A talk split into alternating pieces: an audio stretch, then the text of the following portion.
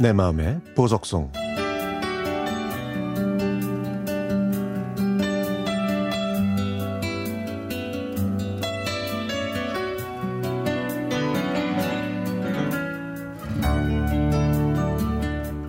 엄마는 하나만 걸려도 무서운 질병을 세 개나 앓고 계십니다. 올해 86이신 엄마는 32년 전인 54세 뇌졸중으로 쓰러지셔서 몸 왼쪽은 마비가 되셨지만 정신은 또렷하셨고 거동도 어느 정도는 가능하셨죠. 그런데 2년 전에 유방암 판정을 받으셨고 항암 치료 중에 의식불명이 와서 중환자실에 들어가실 수밖에 없었습니다. 다행히 한 달 후에 의식을 되찾으셔서 퇴원하셨지만 그때부터 체력이 급격하게 떨어져서 혼자 움직일 수도 없었고 저와 아버지가 대소변을 다 받아내야만 했죠. 그러다가 올해 4월에 호흡이 악화되어 응급실로 모시고 갔는데 그곳에서 심정지가 왔습니다. 심폐소생술로 심장은 다시 기능했지만 인공호흡기를 부착한 상태로 다시 중환자실로 들어가셨습니다.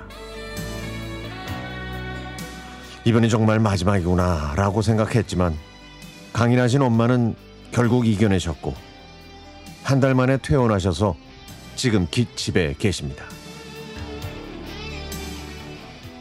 아버지와 제가 엄마를 목욕시켜드린 지 2년이 넘었습니다. 처음에는 힘들었지만 지금은 많이 익숙해졌죠.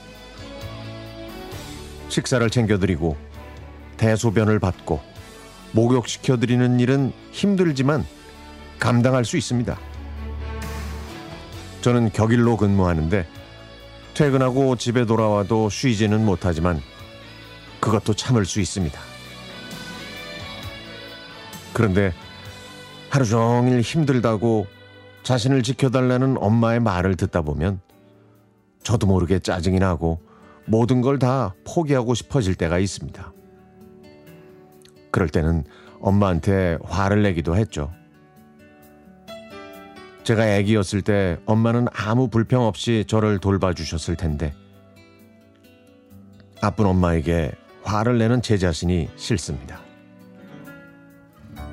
지난번에는 엄마에게 화를 내고 나서 죄송하다고 말씀드렸더니 엄마는 다 알고 있고 이해한다고 하시는데 저는 그 말을 듣고 눈물이 쏟아졌습니다. 엄마가 암에 걸리기 전에는 엄마와 아버지 저 이렇게 셋이서 봄과 가을에 2박 3일씩 여행을 다니곤 했습니다. 그러던 여행도 2020년 가을 고흥 여행을 마지막으로 끝이 났습니다. 엄마한테 어디 가보고 싶은 곳이 있냐고 여쭤보면 엄마는 이제 다 다녀서 여한이 없다고 말씀하셨지만 저는 엄마가 제 곁에 계실 때 다시 한번 엄마와 아버지를 모시고 여행을 가고 싶습니다.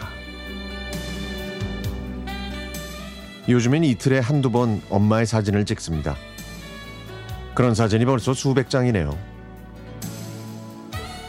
오직 추억만이 삶을 견디게 하는 불변의 기억으로 존재할 뿐이다. 라는 어느 소설의 글귀처럼 엄마가 돌아가시면 아내와 자식이 없는 저는 그 기억으로 견뎌야 하겠죠.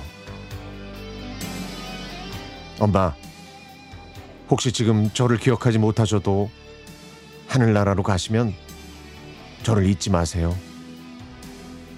엄마, 사랑합니다.